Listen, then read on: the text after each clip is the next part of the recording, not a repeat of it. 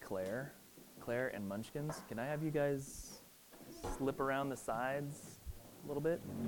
Can you can you at least come over here, Claire, or just need a little bit more, a little more space there, kiddo. Thank you.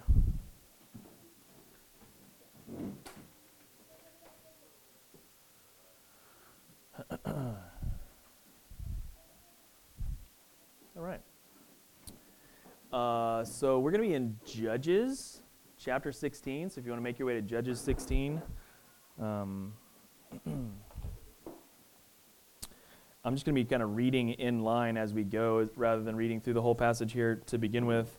Um, so if you would, go ahead and join me in prayer. Lord, thank you for your word. We thank you for um,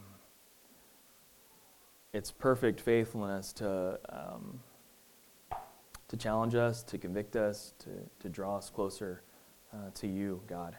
And we recognize that every, um, every word written, God, is a word for us to consider and meditate on and apply to our hearts and to our lives. And so uh, we thank you for that, and we thank you for this uh, passage this morning that we have the opportunity to uh, be challenged um, and to be encouraged by, uh, by your scripture and by the life of Samson. Um, I pray that your Holy Spirit would guide this time, that you would be lifted up and exalted, and we pray this all in Christ's name. Amen. Um, anyone like camping in Florida? Campers, Florida campers? Oh, yeah, Sandy, big camper, big camper. Yep, for sure. Depends on where it is, okay? As long as it's not on the beach, okay? All right, all right. Like camping on the beach would be pretty fun, but I don't know. Any, any what's that? Too hot? Okay, yeah. Uh, any? Okay. Anything? What's like? What's like the the key enemy in camping?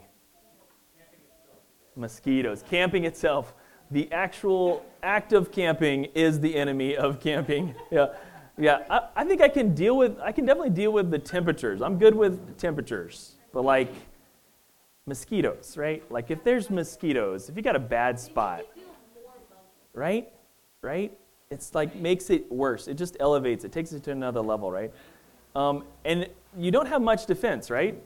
You've got like if there are lots of mosquitoes around, what is your defense?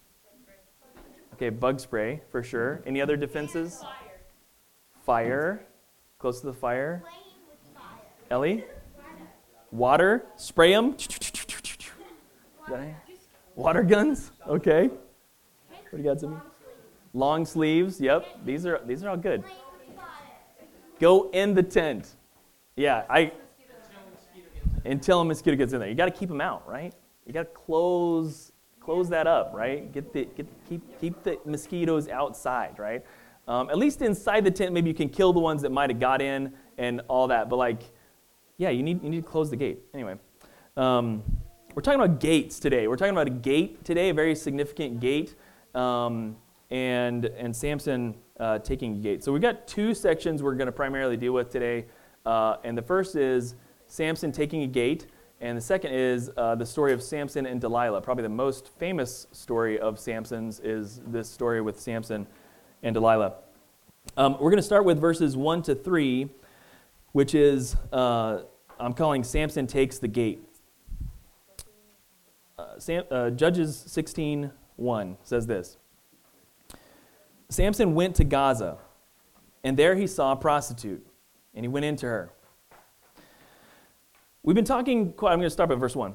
Um, we've been talking for quite a long time about how uh, Samson and basically all the judges uh, get a bad rap. And you've heard me say, probably at nauseum, okay, that uh, I am taking a specific interpretation with the entire book, okay? The whole book. And then there's an alternative, which is kind of the more popular, at least in recent times, interpretation, which is that all these judges are bad. Like they're evil intending, they're selfish intending, they're out for their own good, they don't consider the Lord, and in spite of their selfish ambition and brokenness, God uses them right? Um, which is encouraging in one note, right? That like God could use anybody, right, to do anything. And that, we know that, we, and we will point to like, see, uh, God can speak through a donkey, right? If he can speak through a donkey, he can surely speak through a sinner, right? Okay, and that that's plausible. That's true. God can do that. But the question is, is that the message of Judges? And um, I've been trying to argue, successfully or not, and uh, just for the sake of today, this is the interpretation we're going with. So uh, Samson's a good guy. He's actually trying to do what the Lord would call him to do. And so we've been trying to look at the story and consider what is Samson doing, and is he doing the Lord's will and seeking the Lord's will, or is God just using him in spite of himself, right? So, um, I have to contend with the commentators that I'm even reading because normally I'm like, oh, that's a good point, that's a good point. Now I'm like, I don't know, I don't agree with you at all. So this is fun. Um, many commentators don't see the point of this story, okay, verses 1 to 3 specifically. Why in the world does Samson go to Gaza, like 50 miles away from his hometown? Why does he even go there in the first place and go fraternize with, Palest- uh, with uh, Philistine uh, prostitutes, right? Why is he doing this? And so commentators actually literally don't know why. Some commentators don't know why these three verses are in. They say, we can't explain it. It raises more questions than answers for us. We, we don't have an answer for why these few verses are here, but these are some thoughts, right? Um, and they'll say things like this. They're, and, uh, and I would just contest that I think that they are so distracted by a base interpretation that the judges have selfish intention that they, uh, that they miss the point. And so, two, two commentators say this about these three verses uh, and, their, and their inclusion here. It's, in, uh, one, of the, one of the commentators I read says this It is not clear what brought Samson to Gaza, which is about 38 miles from Zorah, but on what appears to be a casual visit, his wayward, sensual nature took him into the company of a Philistine prostitute. We don't know why he went. Must have just been his flesh took him there for no reason. Okay? Another one says, um, this narrator is concerned with reinforcing the image of Samson, uh, the man that has emerged from chapters 14 to 15. This segment, verses 1 to 3, reveals an Israelite inexorably drawn to the Philistines and continuing to be driven by his senses. He has no scruples about fraternizing with the enemy, but the relationship is even more reprehensible than the one in chapter 14 since he does not even bother to marry this woman that we're talking about here in verse 1. And so I'm going to say something a little different, okay? I think Samson has a purpose. And I actually think Samson knows his purpose. Samson, from the very beginning, um, in Judges chapter 13, it's told to Manoah and his wife that the reason Samson is born, right, is to begin to save Israel from the Philistines. His whole manner of living, his whole purpose and calling in life is to come against the Philistines, to fight them. And I think what we've seen, more than Samson uh, running uh, kind of according to his flesh, what we've seen is Samson trying to attack the Philistines with zero support from the rest of Israel entirely. Okay? Remember, 3,000 Judahites turned Samson over to the Philistines in captivity. Okay, they're not supporting him. They're not coming around him and going, yeah, let's fight the Philistines. No, rather they're saying, don't you know that the Philistines have been our rulers for 40 years? Don't you know that you're picking a fight with the Philistines? They're in charge here. And Samson's going, well, uh, I'm supposed to save us from them, so if you're not coming with me, uh, I guess I'm going with just the Lord, is what's happening. And I would contest that that's what's happening even in these three verses. Um, so, Samson, okay, from this is the, the interpretation of today. We're casting aside this other alternative interpretation. There are brothers and sisters that believe that, and that's great. And I just disagree with them, and that's fine because we both love Jesus and are pursuing Him. But for the sake of going through Judges with you guys, we're going with this interpretation that Samson is righteous. So whether you like that or not, Sorry. We'll talk more on Wednesday or something. Um, so, this interpretation comes from the fact that the Lord has called him to begin saving Israel from the Philistines. He's going over and over and over again to pick a fight with the enemy that is subduing and, uh, and fighting against Israel. This is his overarching goal, and it's the goal of his entire life for this point. So, first, interpretively, we look at this passage and you got to go, okay, we got to read this passage in light of the fact that Samson is called to save Israel from the Philistines. Okay, so that's point one. I'm saying I don't think he's actually having uh, sexual relations with this prostitute because his actual goal is to save them from the Philistines. He's not there just out of his flesh, he's there with a purpose. Okay? So that's one. Interpretation over the whole guards my, my thinking about these three verses. Second, the wording in, this, in these verses, okay? Uh, and particularly verse 1. There is doubt, okay? There's reasonable doubt, all right, um, among interpreters over um, exactly what is meant by he went into her in verse 1. Um, there's doubt as to whether that intention, the, the, the intended interpretation of that should be that he had sexual relations with her, okay? And I'm going to just put this to you in a couple, couple of clear ways. Um, first is that you have to remember that there is a previous story to this where Joshua sends the spies into the land, right? And who does Joshua meet? But Rahab, or the, the spies meet, but Rahab, the prostitute. And they go and they actually go to the prostitute's house. And as it turns out, this is kind of a method. If you don't want to be seen in a city you're not supposed to be in, you go to a shady environment, right? And you hide. You go to a, you know, a bar in an alleyway, whatever it is, right? You go hide and sneak in. And so, one of these known places to go is the prostitute's house. And so the spies know this. They go to the prostitute's house. And also, turns out, uh, the leaders of cities also know this. So they have people watching these types of environments, okay? And so when they see someone that, you know, comes through that they don't recognize, that's reported, and then we've got a conflict going, right? and it's slowly building this kind of train wreck that's heading toward each other, right? And so the, the spies in Joshua, in, in the book of Joshua, go and stay at the prostitute's house, Rahab. And when the king of Jericho sends the guards to her house, she uses the exact same wording as is used in Judges 16.1, where he went into her, okay? Um, the exact same wording is what she uses to describe the Israelite spies' activity within her house. She says, Joshua 2 4. And she said, True, the men came to me. Okay?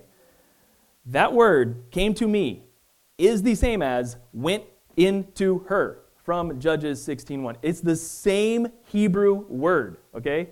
And so just based on context as translators, we've gone to these passages and go, we have to interpret this from the context. We are going to assume in Samson's case because he's a womanizing violent brute that he must have had relations with the woman. But in the case of these spies, we have to assume on their case, since they're righteous spies that went in to spy the land, that they just went. right? So you have to kind of choose what you're doing based on this context, but the words are actually the same. She says, True, the men came in to me, came to me, but I did not know where they were from. So we have to rely on interpretation and context because we've got a question about the wording and how we're supposed to read the word. And the context is this Samson is not distracted by the prostitute. He's not distracted. Okay, listen to verses two, verse 2. Okay, the Gazites find out that Samson is at the prostitute's house. Okay, they know a spy is in the land now. So the Gazites find out, they're watching this house, this safe house or whatever, and they say, Samson is here. Verse 2, the Gazites were told, Samson has come here. And it actually happens to be the same words also. Came here. It's the same, same word. Look at that. Uh, Samson has come here. And they surrounded the place and set an ambush for him all night at the gate of the city. They kept quiet all night, saying, Let us wait until the light of morning, and then we will kill him. Okay? So the Gazites found out that Samson's in the prostitute's house, and they assemble around the city gate. They're guards there, and they go, okay, we're going to wait for him, and actually, we're just going to wait till the morning, And when he's trying to leave in the morning from his gallivanting or whatever, um, we will attack him. The problem with their plan is that Samson's not distracted. Okay? Samson's not doing the things you do when you go to a prostitute's house. It says actually, verse 3 but Samson lay until midnight, not till daybreak. He's waiting till midnight. He's waiting for the guards to maybe fall asleep, calm down, lose their uh, attention, whatever it is. He waits till midnight, and at midnight he arose and took hold of the doors of the gate of the city and the two posts and pulled them down, bar and all, and put them on his shoulders and carried them to the top of the hill that is in the front of Hebron. Okay, what I want to tell you is Samson didn't go to Gaza for no reason. He went to take the gates.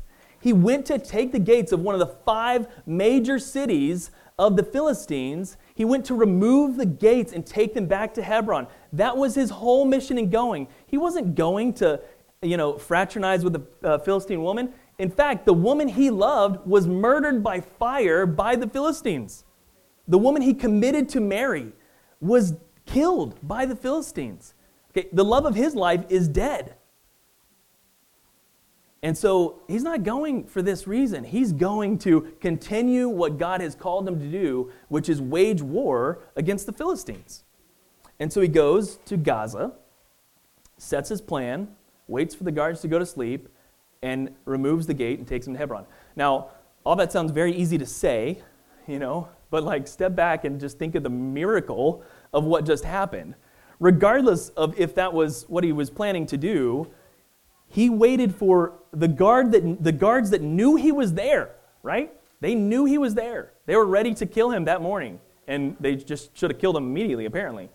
Um, so he goes while they're, I think, miraculously unattentive, okay? Because if you are taking an iron gate off of its hinges and removing the bar and then walking with it away, you're probably to wake somebody in the natural, right? Like, I would think that's a good enough alarm, you know, to like catch somebody by surprise and all this. So, just the fact the noise level itself is a, a miracle. Uh, the strength, again, is absolutely miraculous, on, on par with uh, him catching 300 foxes and tying fire to their tails, right? Like on, on par with him taking the jawbone of a donkey and killing a thousand men. Like this is a miracle again. And so people look at this passage and they go, well, he didn't say that the Lord strengthened him. And I'm like, I, I think he did. I mean, I'm just going to go out on a limb and say that like, no man is able to, on his own strength, lift the gates off the city and carry them for 40 miles to Hebron. It's the Lord, okay? The Spirit of the Lord rushed on him once. The Spirit Lord is going to rush on him again. And I'm just telling you, I think he's just, the Lord is with him, okay? And he is with the Lord, and he's doing what God has told him to do. He takes the gates, he takes them to Hebron. So, the question then is uh, why? Like, why does it matter, right? What's the importance of taking the gates of Gaza, um, and what's important about taking them to Hebron? Um, so, you know, similar to the tent, right? Like, why are doors important? Like, why are doors important? What is the function of a door? Claire? Safety. Safety from from outside and what? And villains. Yep, yep. What? it's an entrance. Okay, yeah. It functions as a. So we have to have a place where we can go in and out of the home, and we also have a place where we can keep safe from uh, people that might try and get in. Um, yeah. Was that? Correct. Yes. Yes. The gate of a city is not just a door. Okay. Uh, it's a symbol. it's a symbol of the strength of the city. It's a place where, where, uh, where judgments are made. So people are gathering there to say, okay, are we going to send you away from this city or are we going to welcome you into this city? Are you a villain to the city or are you home here, right? That's why you would make a judgment there, okay? You're either going to be included in this city or you're not going to be included in this city. You're making a judgment at the door. Um, and these doors, these uh, Gaza, or these uh, uh, Philistine doors, uh, were ornately decorated to celebrate their own gods and say, These are the gods of the city. I mean, you've seen it when you come into Florida. Welcome to Florida, right? The big arch as you go and come in. Like, you know, like we do this still today to say, Look how cool our city is, or look how cool our state is. We've got this amazing entrance at our border, right? Um, the same was true then, except it was like a functional gate that you had to go through, you know? Um, so gates are important. Um, Scripture says in Nahum 3, verse 13, as a woe against Nineveh um, by Nahum, it says, The gates of your land are wide open to your enemies. Fire has devoured your bars. Nahum says against Nineveh, says, We've tore down your gates. Okay, your enemies can go in and out of your gates. Now that your gates are gone, your, your city is wide open to your enemies. It's a, it's a curse on them, right?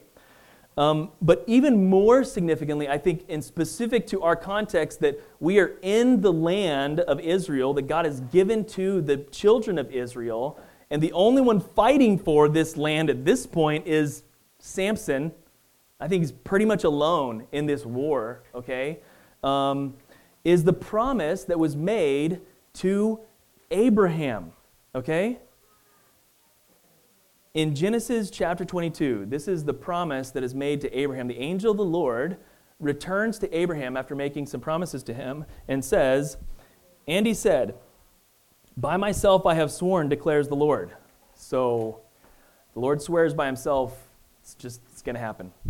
Um, because you have done this and not withheld your son, your only son, remember he took Isaac up the mountain and was about to kill him, and God said, No, uh, I'm, I'm going to take your place here.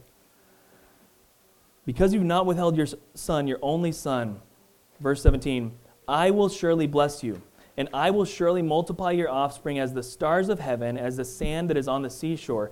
And your offspring shall possess the gate of his enemies.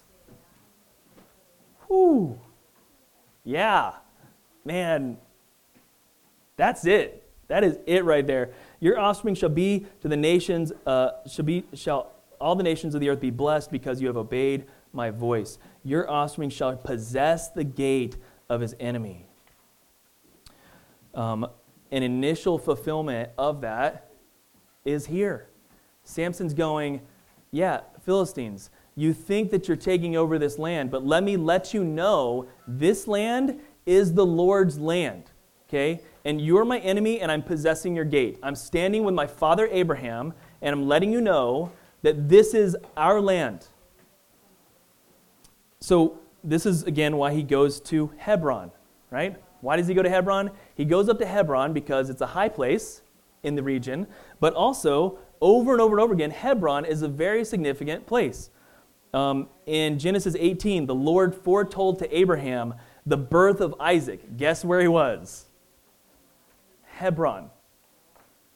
In Genesis 23, Sarah died in Hebron, and she was buried there. Abraham, in fact, and Sarah were buried there in a cave that Abraham purchased from the Hittites, and it was the only land that Abraham purchased in the entirety of the land was in Hebron. Okay? The promises that were made to the forefathers of Israel about their possession of the land was in Hebron. And is it just like coincidence that Samson took the gates of the enemies back to Hebron? I mean, he's just a brute. He doesn't know what he's doing. Or maybe, you know, maybe, just maybe, his faithful parents were telling him stories of the forefathers of Israel and saying, The Lord made a promise to your father Abraham that this would be our land and that's why we're waiting. And you're to save our people from the hand of the Philistines. Maybe, just maybe, Samson's a faithful one. Maybe Hebrews 11 is right in counting Samson as part of the hall of faith. Maybe. Genesis 35, Isaac and Rebekah live and die in Hebron. Uh, Genesis 37, Jacob lived and was buried in Hebron.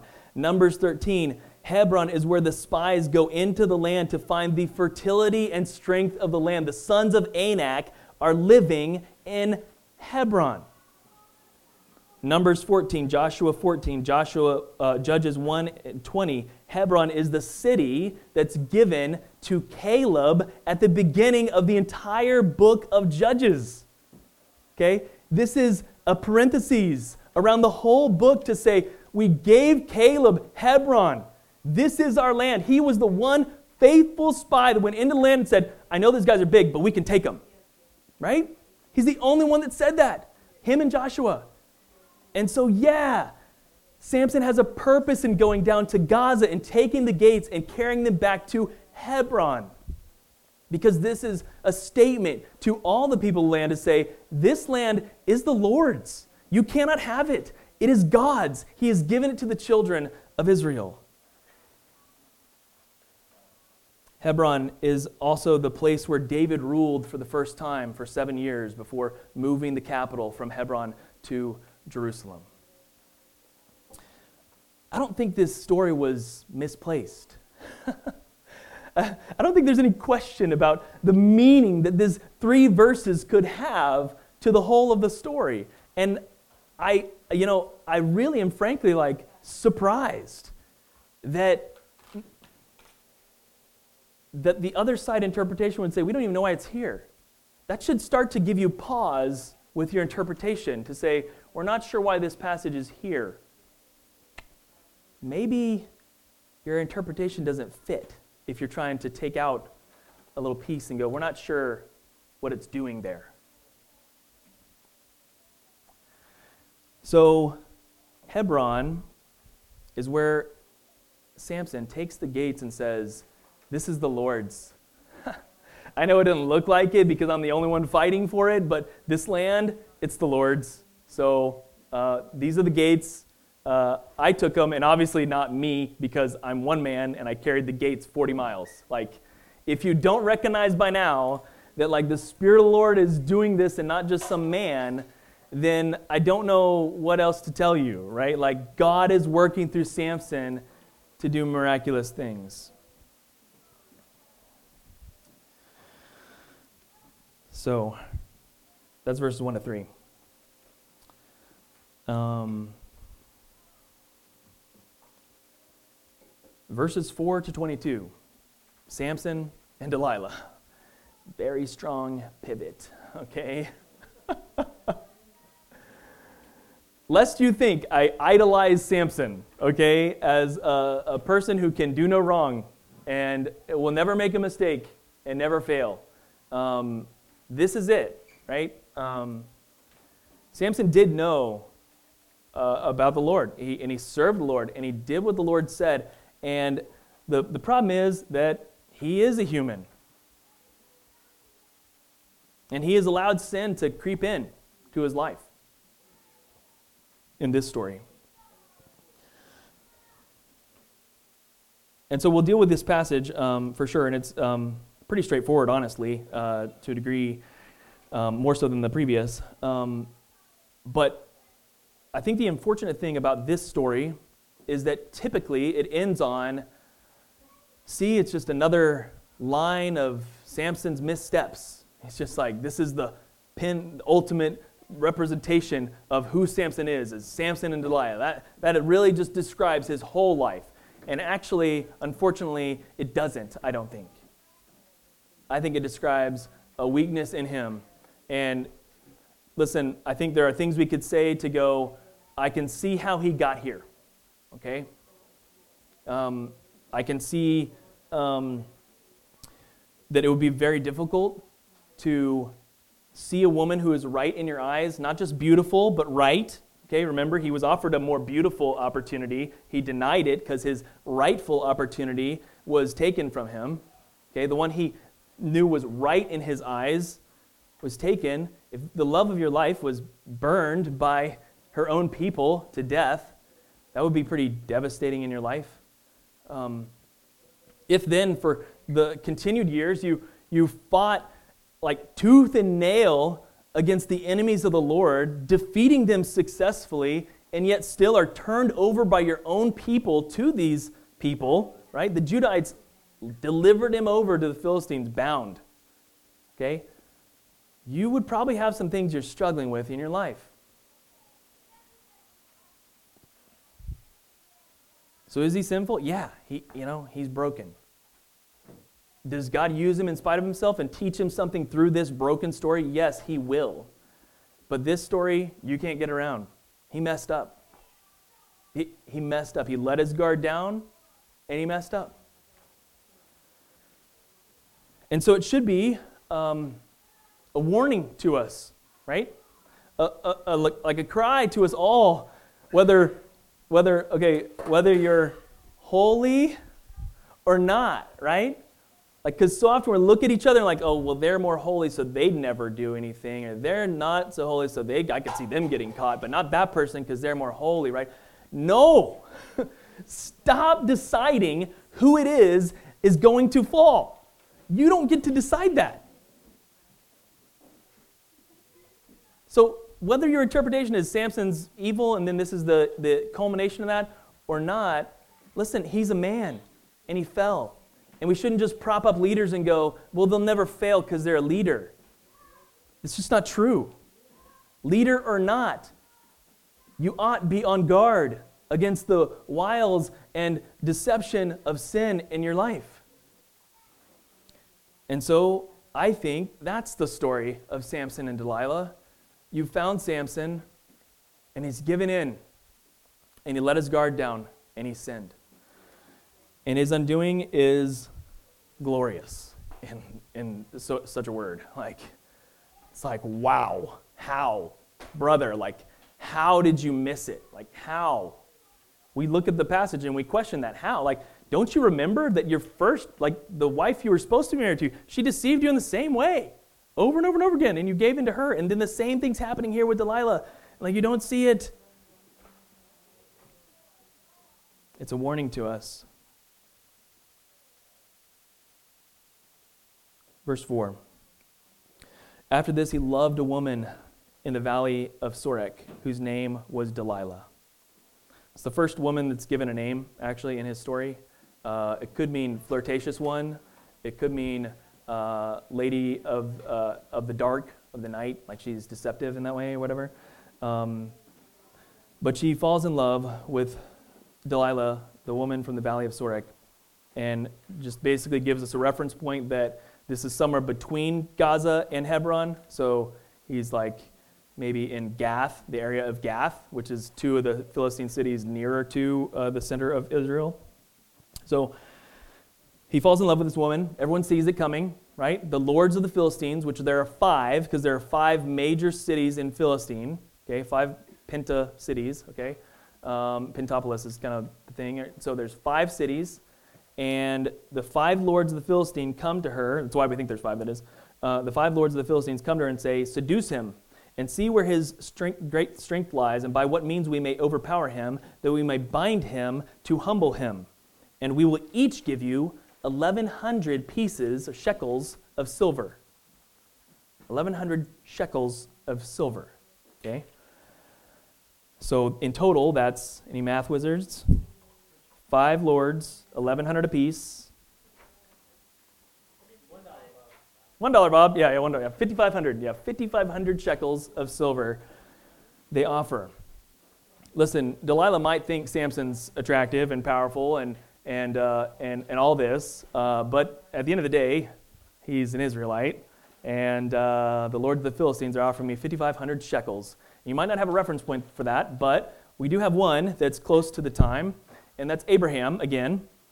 Uh, when Abraham bought the burial grounds for him and his wife and their household, he paid for this land with 400 silver shekels. Okay?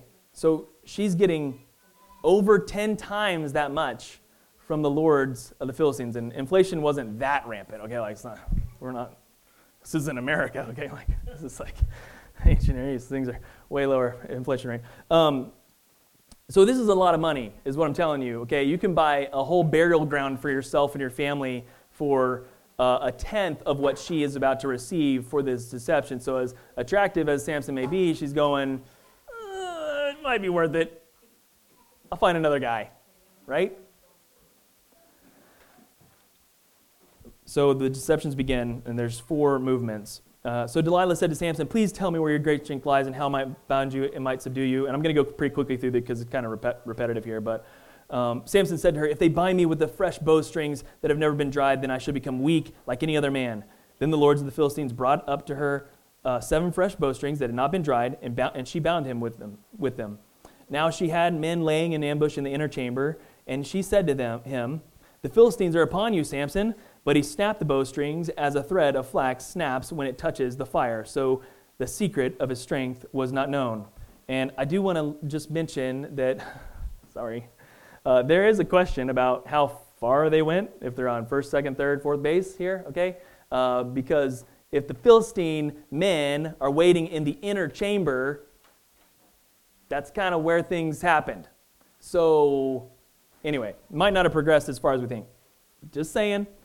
Uh, Judges 16:10, the second uh, time around, Delilah says to Samson, "Behold, you have mocked me and told me lies. Please tell me how you might be bound." And he said to her, "If they bind me with new ropes that have not been used, then I shall become weak like any other man." So Delilah took new ropes and bound him, and again said to him, "The Philistines are upon you, Samson." And the men lying in ambush were in the inner chamber, but he snapped the ropes off his arms like a thread. Part 2. Now part 3, verses 13 and 14. Then Delilah said to Samson, Until now you have mocked me and told me lies. Tell me how you might be bound. And he said to her, If you weave the seven locks of my head with a web and fasten it tight with the pin, then I shall become weak like any other man. So while he slept, Delilah took the seven locks of his head and wove them into a web, and she made them tight with the pin and said to them, The Philistines are upon you, Samson. But he awoke from his sleep and pulled away the pin and the loom and the web. And notice that they're no longer in the inner chamber. The Philistines aren't in the inner chamber this time. So we're moving forward, right? Again, he tells her the lie. And again, you're going, at this point, Samson, don't you see where this is headed? She is committed to trying to deceive you unto your destruction. You should stop and run away. But he doesn't. Verses 15 to 20. And she said to him, this is the most heavy that she's going to get. How can you say, I love you, when your heart is not with me?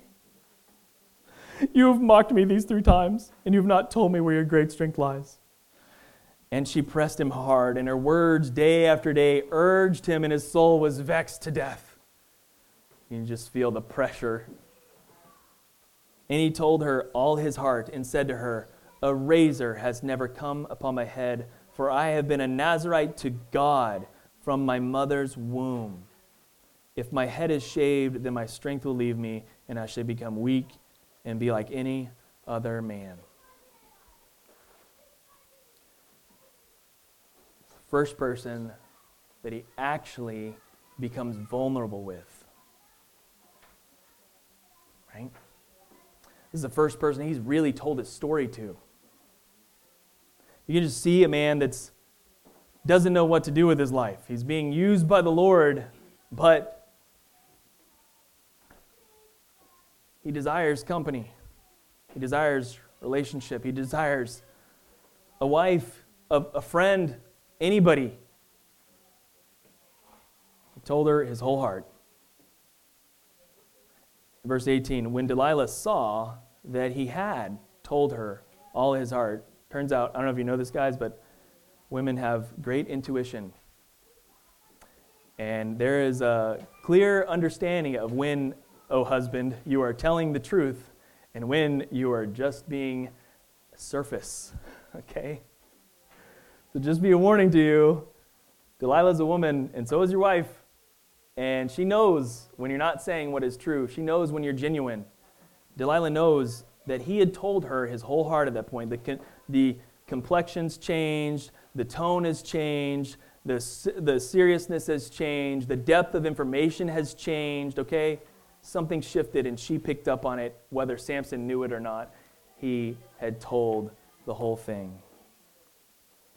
And she sent and called the lords of the Philistines, saying, Come up again, for he has told me his whole heart. Then the lords of the Philistine came up and brought the money in their hands. She made him sleep on her knees, and she called a man and had him shave off the seven locks of his head. Then she began to torment him, and his strength left him. So before the Philistines even get there, she's testing it out, right? She sees that even she can torment this strong man of God once his hair is gone. Verse 20. And then she said, The Philistines are upon you, Samson. And he woke up from his sleep and said, I will go out as other times and shake myself free. But he did not know that the Lord had left him. He didn't even know it. He didn't know it had hit him.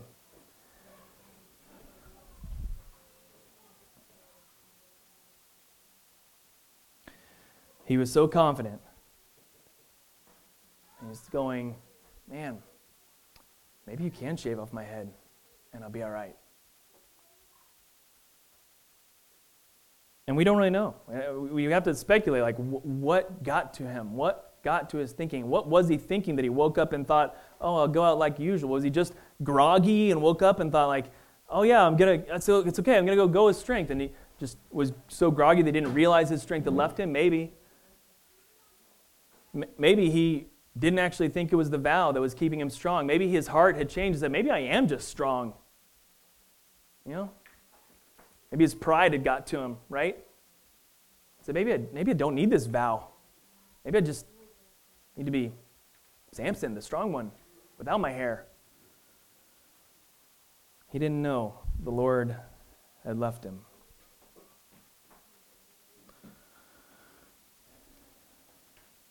And so the Philistine seized him and gouged out his eyes and brought him down to Gaza, back to where he'd went, back to the place he stole the gates from, right? They took him back to Gaza and bound him with bronze shackles, and he ground at the mill in the prison.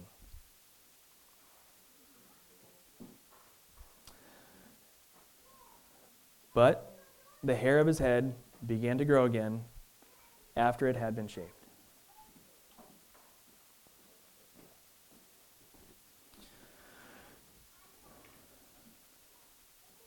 A mighty fall by a man who had served God throughout his life. He lost sight of it. He took his eye off the ball, okay, and got caught, weak and broken in not relying on the Lord for his strength, but rather himself.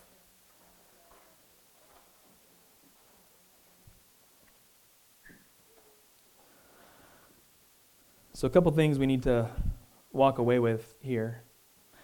Um, first, just considering the most recent of these two stories, Samson and Delilah. We're not invincible, folks. We're not invincible. Okay? Uh, no, no matter how long you've walked the road with the Lord, there's only one option to following Him. Okay? And I've been reminded by it. It's just been like ringing in my ear the last couple weeks. The, the phrase from the last battle, I think it is, of uh, Narnia, where they're just going up to the Lord, right? And it just further up and further in, further up and further in. That's all there is. There's only further up and further in. Anything else is getting your eyes off where we're headed and going back the other direction. There's not like a spot where you stop and coast along the way. Okay? You're, you're going up and in. And when you stop getting your eyes on the Lord and pursuing Him, you, you just might as well be on a slide going down the other way. Further up and further in is where we're headed. And He gives you strength to go that way. I tell you, He gives you all the strength you need to go further up and further in every single time. And in this moment, man, man, Samson had gone further up and further in over and over and over and over again. But in this moment, questioning who was supporting him, who was around him, whether it mattered, all this going through his head. Man, my wife was killed. Like all these kind of things are going through his head, right? He's caught not finding his strength in the Lord, rather than hiding in the cleft of the rock like he'd done before, right? He'd once gone to the rock and said, I'm going to sit here, I'm going to be safe here with the Lord. And this time, He didn't. He found comfort in the arms of a woman he fell in love with. Notice the difference in description between the first woman, the wife, and Delilah. The wife he found right in his eyes. Delilah, he fell in love with. Okay? This is a romance idea of our culture that says, oh, we just fall in love. no. That's not marriage. We know that, right? We're studying that in our marriage study. That is not marriage. Marriage is a commitment to one another. Yeah, you fall in love, and that's a beautiful thing, but guess what? It gets hard, and life is difficult, and you commit to each other. So he'd fallen in love with Delilah. And you can see him blowing past the stop signs. And I just challenge us all. God has put stop signs in our life over and over again as we fight against sin. And I don't know whether your sin is lust or greed or hate or fear or whatever it is, okay? Uh, everyone struggles with something in their life, the circumstances or you know, whatever it is, okay? I don't know what, what the thing is that you struggle with, but there are stop signs in our life, okay? And we come to these stop signs and, and Lord's going, man, don't dwell on this. Don't sit here. Don't go past this stop sign, okay? Don't go, don't run this thing. Okay, you need to stop and come back toward me, okay? And you know, for me at a time, um, as I've led ministry here, okay? I've said this before, so you know, I'm not, I'm not ashamed to say it again, and I'll say it over and over again because it's really something in my heart, okay? I come to a stop sign in my life, right? And I look and go, oh, that church is doing really good over there. Like, what are we doing that, that they're not doing? Or what are they doing that we're not doing? And I start comparing, right? My calling against the calling of another man and the results that he's having, right? And I've blown past that stop sign before, okay? And it's got me into a rough patch in my heart before. But God gives you an opportunity when you come to those stop signs. You can either listen to Holy Spirit and be convicted by that thought, which is wrong. I should not be comparing myself to any other man. The only person I am to compare myself is Christ, and I fail. And I rely on His strength alone to get me through the calling He's called me to. Period. End of story. There's no looking at one another with jealous eyes and going, well, if I just had their calling or their gifting or their ability or their resources or whatever. No. Stop at the stop sign and turn to the Lord. And listen, I've, I've been there with lust. Okay? You go to stop sign, like, ah, it's okay to just look here and there, whatever. You know, it's, nobody's really hurting anybody, right? No one knows I'm even doing this. So it's okay, right? It's just in my thoughts. And you go past this stop sign, and all of a sudden, you're looking at more things. I was awakened to that, thankfully, years ago 10, 15 years ago now, I don't know in a very palpable way. And God said, You either stop this or this is going to end in death. Is the first time I really realized that the wages of sin is death is not just about eternity, okay? It is about eternity, but the wages of sin kill what God wants to do in your life. It ends in death. It defeats what God has called you to do. Does He come and give grace and walk with you even still? Yeah, praise God. Praise God, He comes and comforts the broken and hurting and sinful heart. Praise God. And I look forward to preaching next week when Samson realizes this again. But man, we got to take stock of these stop signs because I promise you, if you blow through too many stop signs, you're going to find yourself going the wrong way down the interstate. And there's just no winning, okay? There's just cars coming at you and you're bound to crash. This is literally what's happened to Samson. She starts the pattern, right, that he's seen before. And he goes, ah, I'll tell her just a fib and maybe I'll get by. and then I'll tell her another fib, and maybe goodbye, and maybe get by. And then finally, he reveals his whole heart. And she actually knows his strength.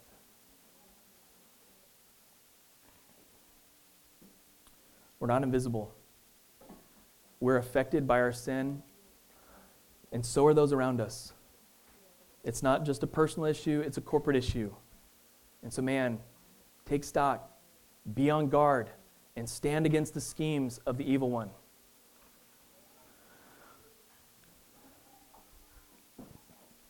So that's the first one. We're in a battle, guys. This is war, and we got to be aware. As soon as you're lulled to sleep, that you're not in war, and we're just fighting the American dream, fighting for capitalism or whatever it is, good jobs, better economy, but like, then we've missed it. Okay? We're in a war, a spiritual battle. And you are in a place where there's spiritual battle. And so take up arms and fight it. So, second thing I want to leave you with is this the Lord owns the land. Okay? the Lord is won. Okay? The victory is completed. In, specifically with this story, that's what Samson's saying, right? He's saying, These gates belong to the Lord. He gave us the land like five or six hundred years ago. He gave it to my father, Abraham. And I'm taking these gates back to my father's homeland. These are his gates. God gave them to us. And so this land is ours. Our God has defeated this land. It is our land. That's what he's saying. Samson's affirming this in raising the Philistines' gate and taking it to Hebron. And this isn't just true about some small piece of land the size of New Jersey on the east side of the Mediterranean, okay? Psalm 24:1 says, "The earth is the Lord's, and the fullness thereof, the world and all those who dwell in it." This whole land is the Lord's. Okay? From Clearwater, okay, to Tarpon, to St. Pete, to Tampa, Clearwater is the Lord's. It's not anybody else's land. This land that we're standing on, it's no one else's land. It's the Lord's land. Okay? All the earth is the fullness of the Lord's. There is no land that doesn't belong to him. Israel is just a picture of the fact that God owns it all. Just like the Sabbath day is a picture of the fact that he owns your whole week. The reason you can give up a whole day of productivity to the Lord is to say, God, you're in charge. You're in charge of my whole life. And so here it is. There's no land, no time, no life that doesn't belong to the Lord. And his authority goes beyond just property, it's spiritual. I remind you of the Great Commission, Matthew 28 18 to 20. And Jesus came and said to them, All authority in heaven and on earth has been given to me. What happened at the cross? Jesus received all authority in heaven and earth. And so he said, Go therefore and make disciples of all nations, baptizing in the name of the Father, Son, and Holy Spirit, teaching them to observe everything I've commanded you. And behold, I am with you always to the very end of the age. The one who has all authority is walking with you in the calling He's given you to disciple men and women to follow Jesus. Holy Spirit is with you in full power. Okay? He has rushed upon you. He's not going to rush upon you again. He is in you. Okay? If you trusted Christ, Holy Spirit lives in you, resides in you.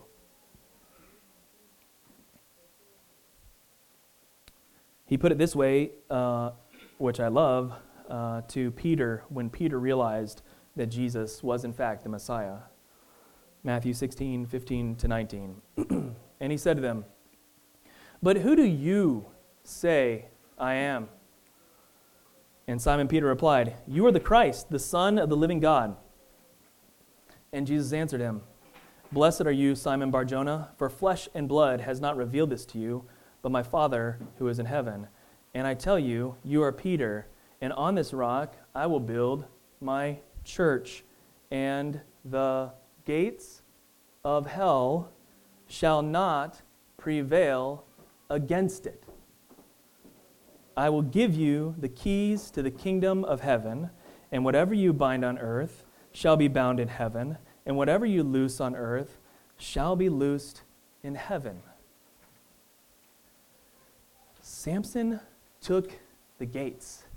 Okay? It's a foretaste, it's a picture, it's a prelude to the real battle that was finished and completed in Christ Jesus. Jesus has taken the gates of hell and death and delivered them over. Okay? The gates are gone. Death has no hold on you. Sin has no power over you as so long as you stand in Christ Jesus. You can fight against every temptation that comes. You can take captive every thought according to the cross of Christ, okay, and submit it there. Right? You have authority over this in your life. And so often we come up to the stop sign and we go, Oh, this temptation is overwhelming. I cannot do it. If I just give in one time, it'll be okay. And then I'll stop doing it and we just convince ourselves to blow right through. And Jesus saying, I've given you all authority in heaven and earth to stand against this temptation. Would you stand against it? Take it to the cross.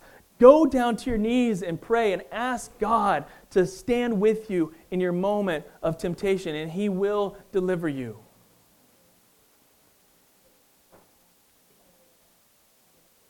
The gates of hell shall not prevail against it. There is no spiritual authority or organization or you know entity or whatever, okay, that can defeat our God. And I don't care what the circumstances look like. I don't care what the results look like. I don't care what the fleshly picture of success looks like. When we're on the side of God, we won. Period. And so I just pray that we would have the faith that Samson had through the majority of his life. And that we would stand and go, God, I believe you, even when I don't see it. You're working, right?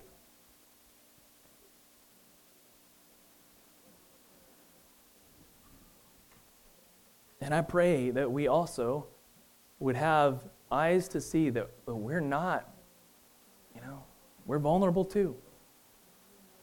And watch out for the attacks that come and deceptions that come and fight against them and stiff arm them and put them away.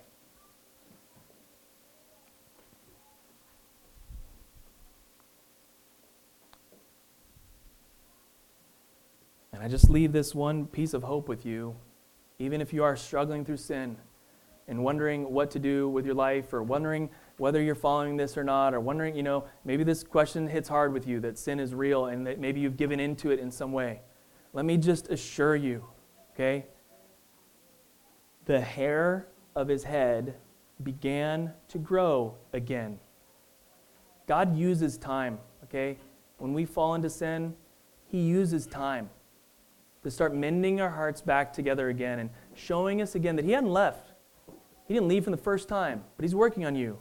He wants to show you something deeper. He wants to take you back to that idea of further up, further in. The hair on his head began to grow again after it had been shaved. God is gracious with us, and He is powerful to overcome anything that we have ever gone through, whether our fault or not. He is here. He hasn't left us, He hasn't forsaken us. He didn't forsake Israel. They weren't even calling out to Him.